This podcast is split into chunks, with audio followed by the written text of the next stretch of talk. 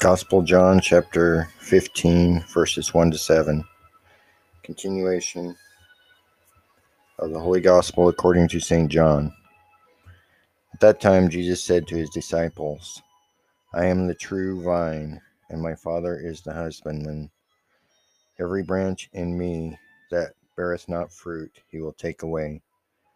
And every one that beareth fruit, he will purge it, that it may bring forth more fruit. Now you are clean by reason of the word which I have spoken to you. Abide in me, and I in you. As the branch cannot bear fruit of itself unless it abide in the vine, so neither can you unless you abide in me. I am the vine, you the branches. He that abideth in me, and I in him, the same beareth much fruit for without me you can do nothing.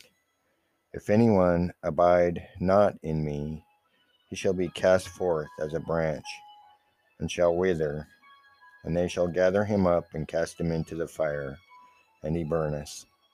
If you abide in me, and my words abide in you, you shall ask whatever you will, and it shall be done unto you.